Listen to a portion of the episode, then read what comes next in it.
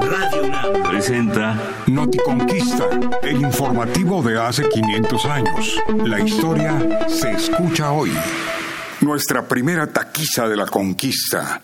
Un relato por Bernal Díaz del Castillo. ¿Cómo olvidarla?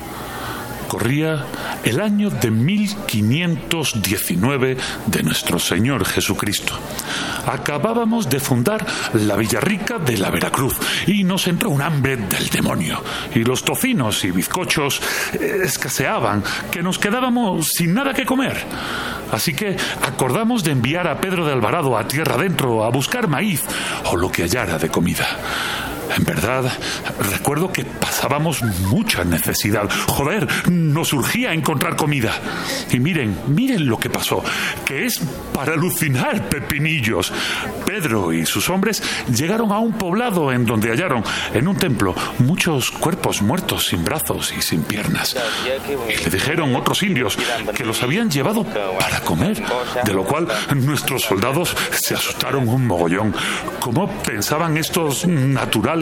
Que nos íbamos a comer aquellos cuerpos crudos y todo chorreando de sangre.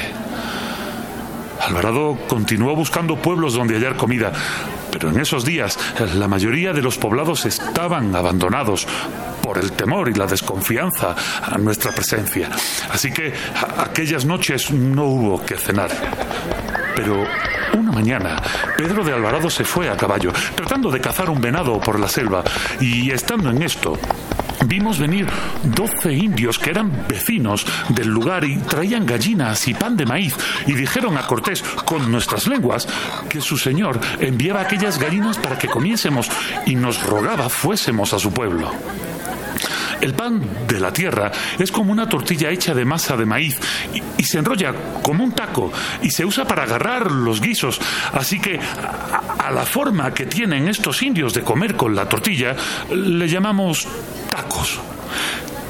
Después de la comida, llegó el cacique de un lugar llamado Zempoala.